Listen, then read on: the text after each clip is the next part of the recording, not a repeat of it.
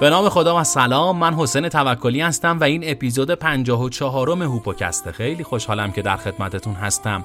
باید در همین ابتدای برنامه عذرخواهی بکنم بابت تغییر یک هفته ای که در انتشار هوپوکست اتفاق افتاد. هفته گذشته متاسفانه مریض شدم سرما خوردم و با اون صدا قطعا گوشهای شما آسیب می‌دید و آزار می‌دید اگر می‌خواستم پادکست رو به سمع و نظر شما برسونم. برای همین این تأخیر یک هفته به وجود اومد که بابتش عذر خواهم. اما توی این قسمت هوپوکست یعنی هوپوکست 54 م رفتیم سراغ جهانهای روحی درباره عقده ها صحبت کردیم درباره مدیوم ها صحبت کردیم که قطعا براتون مفیده و دوست خواهید داشت. پس این شما و این اپیزود 54 م هوپوکست.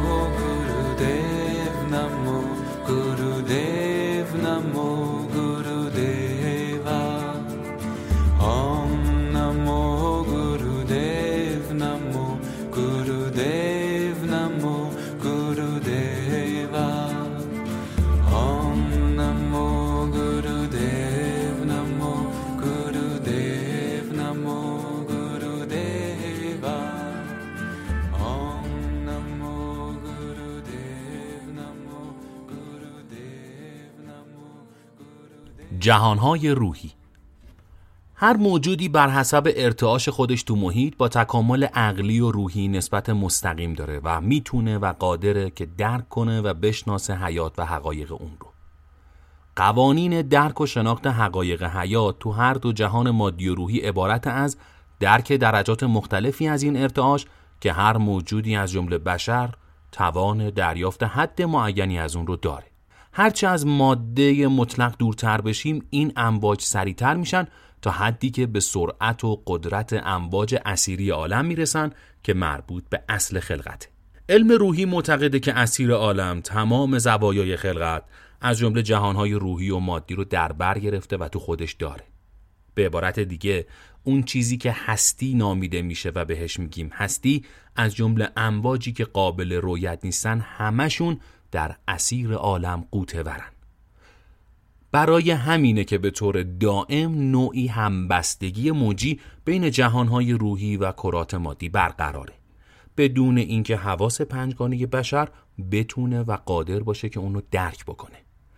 تو همین حال علم روحی جهانهای روحی رو که ارواح تو اون ساکن هستند به هفت جهان کاملا متمایز تقسیم بندی کرده.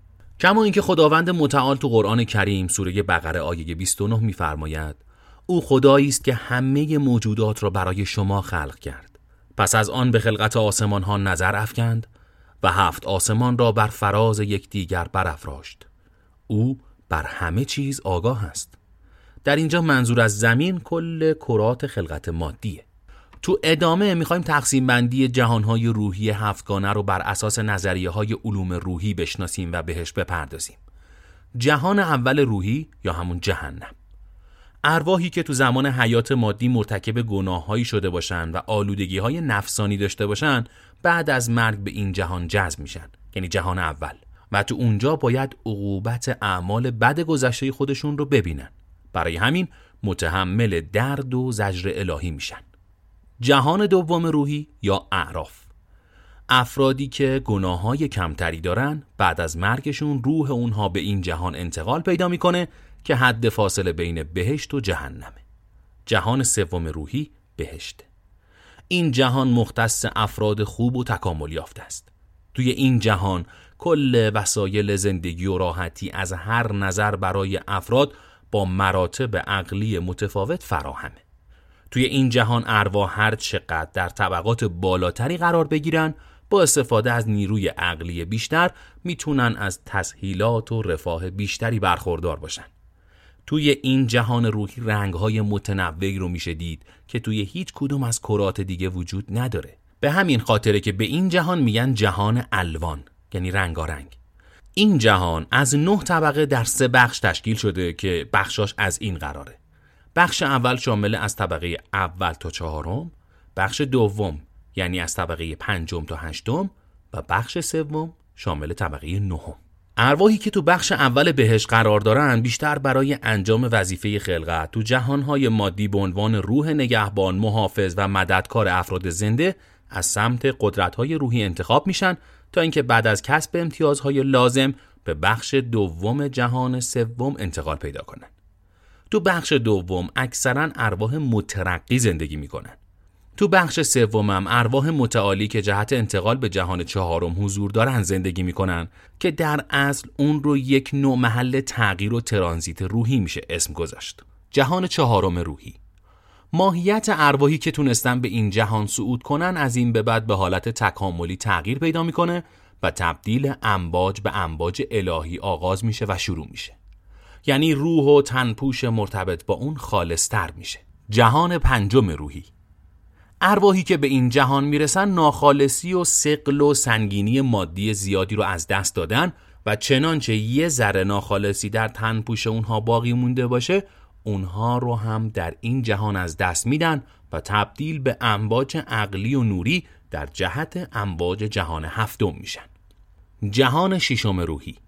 ارواحی که وارد این جهان میشن امواجشون برابر با جهان هفتمه و هیچ گونه ناخالصی در امواج اونها دیده نمیشه به همین دلیل تمام ارواح شبیه به همدیگه و تبدیل به عقل، انرژی و نور مطلق الهی شدن و آمادگی ورود به جهان هفتم رو دارن.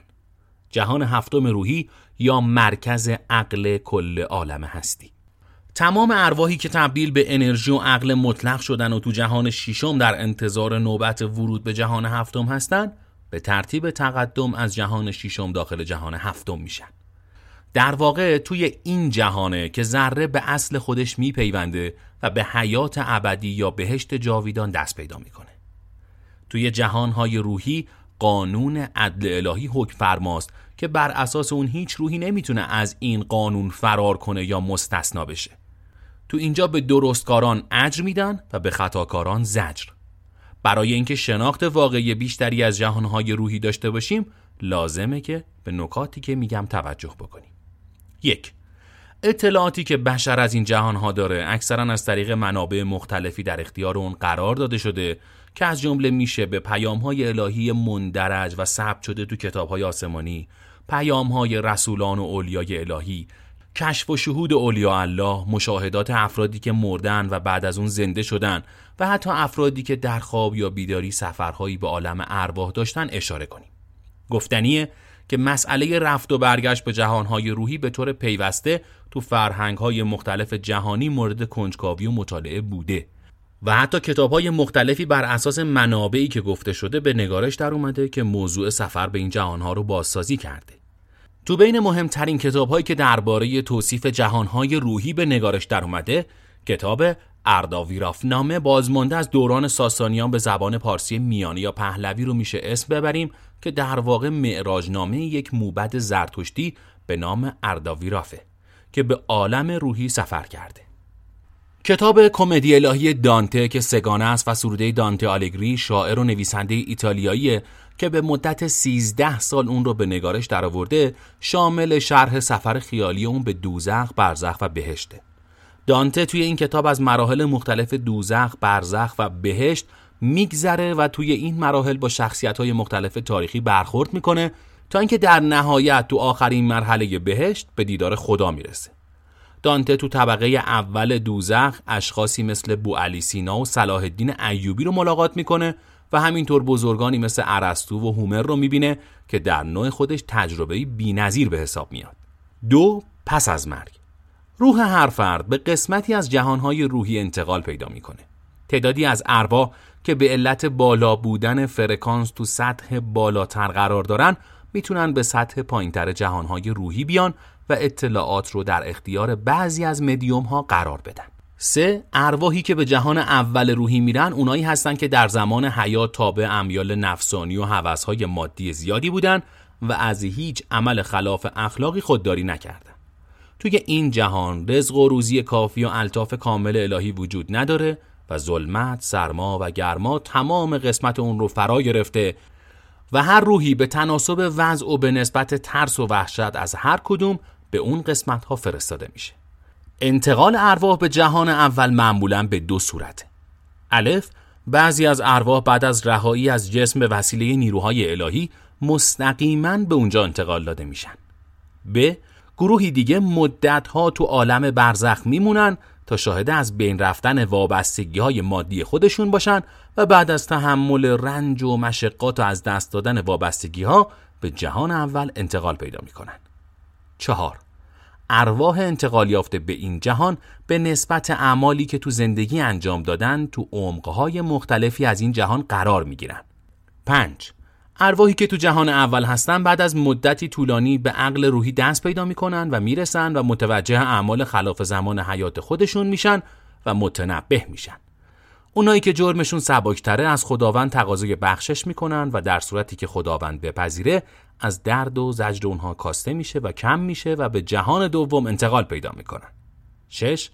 ارواحی که به این جهان انتقال پیدا می‌کنن فقط گناهکاران نیستن بلکه روح افراد بی تفاوت هم در اونجا زجر می‌کشه و درد می‌کشه این به این معنیه که تو زندگی این جهانی بی تفاوتی نسبت به آدمها و رویدادهای اطراف امری پذیرفتنی نیست و مورد قبول نیست و مزمومه. هفت پیمودن مسیر ترقی تو جهان روحی خیلی کنده و آهسته است. هرچقدر وضعیت تکاملی اونها بهتر بشه از غرب به سطح میان و زجر کمتری متحمل میشن.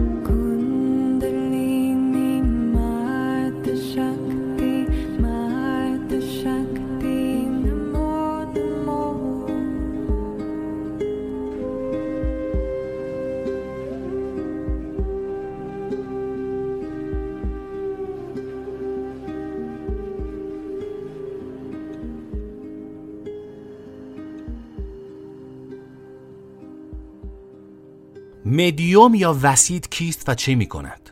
مدیوم یا واسطه یا وسیط فردیه که واسطه بین انرژی و قدرت ارواح با افراد زنده است. تو تشکیل جلسات ارتباط با ارواح یا فراخان که به نیتهای مختلف از جمله درمان و کمک به افراد دیگه صورت می‌گیره مدیوم نقش خیلی مهمی رو ایفا می‌کنه در واقع بدون وجود وسیط تو جلسات ارتباط مناسبی از نظر تحرکی یا تجسدی برقرار نمیشه ولی تو بقیه تماس ها هم نیاز به مدیوم نیست و خود هادی به تنهایی می‌تونه این عمل رو انجام بده. برای تشکیل جلسات روحی موفق معمولا های مختلف با چندین مدیوم همکاری و ارتباط دارن که تو تماس های مختلف از وجود اونها استفاده می‌کنن. دلیل تعدد مدیوم ها اینه که هر وسیط یا مدیومی یه استعداد و توانایی جداگانه داره. به دست آوردن یا شناخت وسیط کار مشکلی نیست. چون که هادی ورزیده و با تجربه با انجام یه سری آزمایش های ساده می‌تونه اونها رو بشناسه و پی به وجودشون ببره. برای انتخاب وسیط یا مدیوم مناسب روش های زیادی وجود داره. اگر تو جلسه اول یک هادی ورزیده بخواد بدون انجام آزمایش فورا از فردی به عنوان مدیوم استفاده کنه باید کسی رو انتخاب کنه که اندام تقریبا درشت و چهره گرد و گندمگون و حالت تقریبا عصبی داشته باشه. اگر این فرد با این مشخصات تو بین خانوم ها انتخاب بشه به مراتب بهتره. چون که تو بین بانوان یا خانوم ها مدیوم های بیشتر و مناسب تری رو میشه پیدا کرد. برای اینکه شخصی صلاحیت های لازم برای تبدیل شدن به یک وسیط ایدئال رو داشته باشه باید از نظر سیالات قوی، فراوان و متجانس روحی تو موقعیت خوبی باشه. به دلیل تفاوت‌های بسیاری که مدیوما دارن معمولا دسته یا گروه خاصی از اروا توسط سیاله های روحی هر بسیط قادر به انجام کارهای مشخصی هستند. به خاطر همین قدرت مدیومی هر فرد با حالت روحیش نسبت مستقیم داره. از اونجایی که تو تمام دنیا حتی دو نفر رو هم نمی‌تونید پیدا بکنید که دارای حالات و قدرت های روحی یکسانی باشن برای همینم اگر بخوایم مدیوم های جهان رو دسته بندی کنیم باید به تعداد افراد کره زمین اونها رو تقسیم بندی بکنیم. با این حال تو اینجا می‌خوایم چند تا گروه مدیوم رو ذکر بکنیم و به این چند تا گروه اکتفا بکنیم. اولیش مدیوم الهامی دو مدیوم شنوا سه مدیوم بینا چهار مدیوم گویا. پنج مدیوم در خواب و رویا. شش مدیوم کتابت. هفت مدیوم تحرکی. هشت مدیوم تجسدی. نه مدیوم حلولی. هر کدوم از این افراد یه قدرت و حالت خاصی نسبت به خودشون رو دارا هستند و ممکنه بعضی از افراد دارای چند تا حالت مدیومی از بین حالتهایی که گفتیم باشن. قسمتهایی از حالتهای مشترک روحی. هر فرد دارای قدرت و حالتهای روحی مربوط به خودشه ولی بعضی از این حالتها تو تمام افراد به صورت همگانی و مشترک وجود داره. حالا می‌خوایم به کلیدی ترین نکاتی که تو قدرت های مدیومی افراد حائز اهمیت بپردازیم و اشاره کنیم و به همین مقدار بسنده بکنیم. الف. قدرت مدیومی نیرویی که تو اندازه های مختلف و معین تو همه افراد مستطره. یعنی وجود داره ولی معلوم نیست. این قدرت به لحاظ کیفیت و عمل کرد دارای انواع گوناگونی مدل های مختلفیه. به طور کلی میشه گفت کسی رو توی این جهان نمیشه پیدا کرد که قدرت مدیومی نداشته باشه. ب. خواب دیدن حالتیه که توی همه افراد وجود داره و کسی رو نمیشه پیدا کرد که احتیاج به خوابیدن نداشته باشه و عمل خواب دیدن در اون آدم قایب باشه. یعنی بگه من تا حالا خواب ندیدم. چون که دلیل عمده خواب کسب انرژی و سیاله های حیات از خلقت روح تو زمان خواب قادره و می‌تونه به مراکز به خصوصی تو عوالم روحی مراجعه کنه و انرژی لازم رو کسب کنه. اگر شخصی دانش روحی و ممارست های لازم رو داشته باشه تو زمان خواب می‌تونه از قدرت های روحی خودش استفاده های مختلفی بکنه. برای مثال خواب درمانی نزدیک کردن دو زمیر به همدیگه انجام سیر و سفرهای روحی تو زمان خواب تقویت سیالات حیاتی افزودن قدرت‌های مدیومی و موارد متعددی از این دست که گفتیم از جمله اعمال مفیدیه که افراد مبرز می‌تونن تو زمان خواب انجام بدن.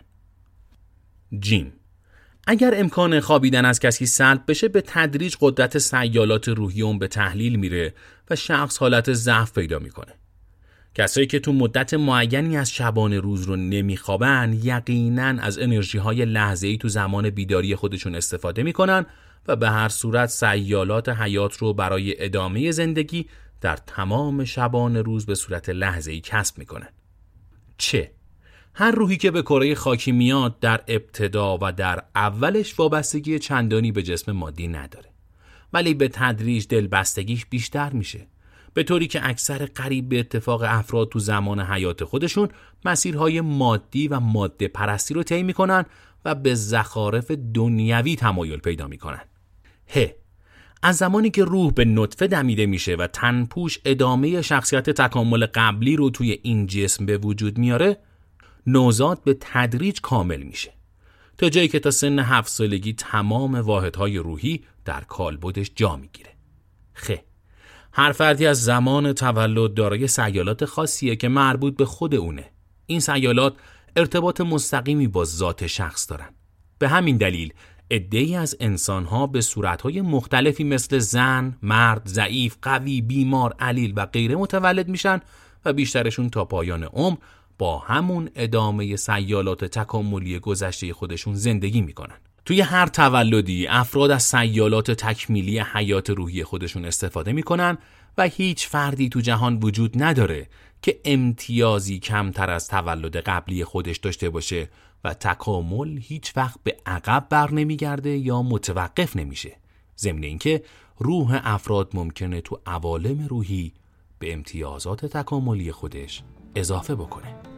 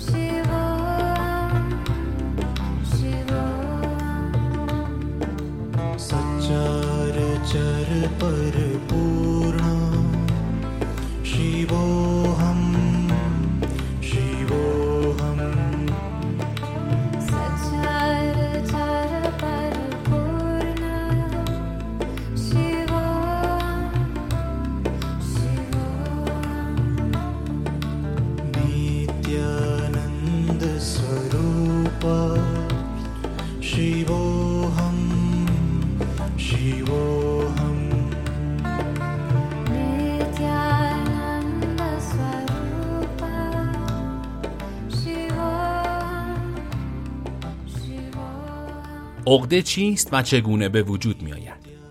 مکانیزم شکلگیری عقده مبتنی بر تلمبار شدن توده از های روحی، ناخرسندی ها، ناملایمات و رنج که ممکنه یک فرد تو بخشهایی از زندگی تجربه و تحمل کرده باشه. به این ترتیب که رویدادهایی که تو زندگی افراد رخ میده در وهله اول و مرحله اول تو زمیر آگاه اون اثر خودش رو برجا می‌ذاره. این اثرات در صورتی که درمان نشه التیام پیدا نکنه و به هر شکلی پاک نشه بعد از مدتی به زمیر ناخودآگاهش انتقال پیدا می‌کنه و تو اینجا هم اثراتی از خودش به جا می‌ذاره. بعد از مدتی بسته به اهمیتی که این اطلاعات دارن تو ناخودآگاه بایگانی میشه. کارکرد عقده تو دراز مدت به این شکله که اثرات اون در طول زندگی به راحتی از بین نمیره و همچنان در اون محل باقی میمونه و تو زمانهای بخصوص وقتی که شخص با موارد مشابهی روبرو میشه یا مطلبی رو مشاهده می‌کنه که یادآوری می‌کنه اون ناملایمات قدیمی رو ناراحتی های پنهانش ظاهر میشه و خودنمایی می‌کنه. تو چنین شرایطی شخص ممکنه مرتکب اعمالی بشه که بازتاب یا عکس عمل متناسب با ناراحتی های گذشته است. یعنی یه وقتایی میگی این چرا انقدر ناراحت شد؟ دلیلش اینه که یک ناراحتی پنهان و در گذشته داشته. از اونجایی که دیگران به ارتباط پس پرده ای که اینجا شهر دادیم واقف نیستند و مطلع نیستند از نظر اونها رفتارای این شخص با حالتهای طبیعی و عادی مغایره به همین دلیل به فردی که یه رفتار غیر طبیعی و خاص داره میگن که عقده‌ایه در همین ارتباط و از دیدگاه اقلانی رویدادهای زندگی رو میشه به چند بخش عمده مثبت، خونسا و منفی تقسیم بندی کرد. بر همین اساس داوری آدم های مختلف افراد مختلف ممکنه درباره یک رخداد مشابه متفاوت باشه. مثلا ممکنه عقل و ادراک یک فرد اون رو خوب و مثبت تجزیه تحلیل کنه و عقل یکی دیگه اون رو بی تفاوت و خونسا بدونه و عقل یه نفر اون رو سخت و منفی مثلا توجیه کنه. البته انباش یا عدم انباشت عقده ها تو محدوده زمیر ناخودآگاه به نحوه مواجهه و سعه صدر آدما هم بستگی داره. یعنی بعضی از افراد می‌تونن ای از رخدادهای منفی رو که مطابق خواست و میل اونها نیست تو همون زمان وقوع از خاطر خودشون دور کنن و اصلا اجازه ورود به زمیر ناخودآگاه رو ندن بهش. ولی بعضی دیگه از اون اتفاق خیلی متاثر میشن و اون رو با تمام وجود به زمیر ناخودآگاه خودشون منتقل می‌کنن و در نتیجه همین اطلاعات بایگانی شده یه روزی به صورت عقده ظاهر میشه و باعث به وجود اومدن اعمال و رفتار نامتعادل در اونها میشه. برای شناخت افراد عقده‌ای باید از نظر عقلی توجه زیادی به اعمال و رفتار اونها بشه. تو این زمینه فقط باید از عقل کامل و سالم برای ارزیابی استفاده کرد. چون که یک فرد عقده‌ای قادر به تشخیص عقده دیگران نیست و تو این زمینه هیچ وقت نباید متوسل به احساس بشیم. تو پایان این بحث باید بگیم که به طور کلی عقده های خیلی زیادی رو میشه در افراد مشاهده کرد که عمده ترینش ایناست. عقده حقارت، عقده خود کمبینی، برعکسش عقده خود بزرگبینی، عقده حسادت، عقده وسواس، عقده خود آزاری، عقده تظاهر، عقده دانایی، عقده جمال پرستی یا جمال نمایی، عقده انتقامجویی و غیره. از یه منظر دیگه یعنی با نگاه روانشناختی افراد عقده ای رو معمولاً به دو گروه عمده میشه تقسیم بندی کرد. الف درونگرا این اشخاص عمدتا تلاش می‌کنن عقده های خودشون رو از دیگران پنهان کنن. از مشخصه های ظاهری این افراد میشه به مواردی مثل گوشگیری، افسردگی، انزوا طلبی و چیزهای دیگه اشاره کرد. ب برونگرا این طیف از افراد ای به آسونی نشونه هایی از عقده های روانی خودشون رو تو جوامع و اجتماعاتی که تو اون حضور دارن بروز میدن و نشون میدن. به شکلی که موقع شرکت تو مجالس و محافل تلاش می‌کنن خواسته های خودشون رو با پرحرفی به دیگران تحمیل کنن و می‌خوان با این کار تمناهای فروخفته خودشون رو که ناشی از عقده های فروخفته تو زمیرشون هستش رو ارضا کنن. این آدما عمدتا برای خودنمایی از خودشون تظاهرات زیادی رو بروز میدن. تا به یه شکلی هر طور که تونستن مورد توجه دیگران یا یه سری افراد خاص قرار بگیرن.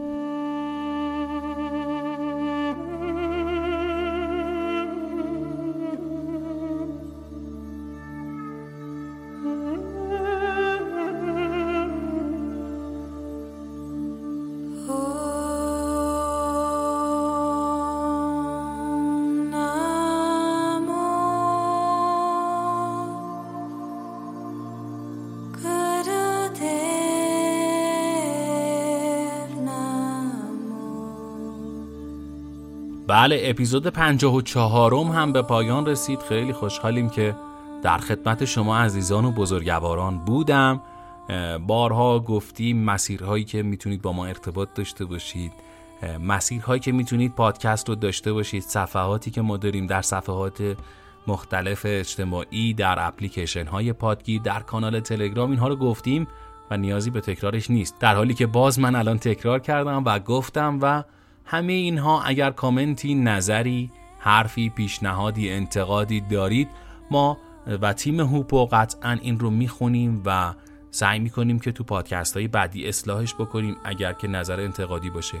اگر پیشنهادی داشته باشید قطعا اون پیشنهادها رو براتون به منصه ظهور می‌ذاریم. اگر امکان و شرایطش برای ما فراهم باشه خلاصه که بی تفاوت از کنار نظرهای شما رد نمیشیم. ما رو از نظرات خوبتون محروم نکنید.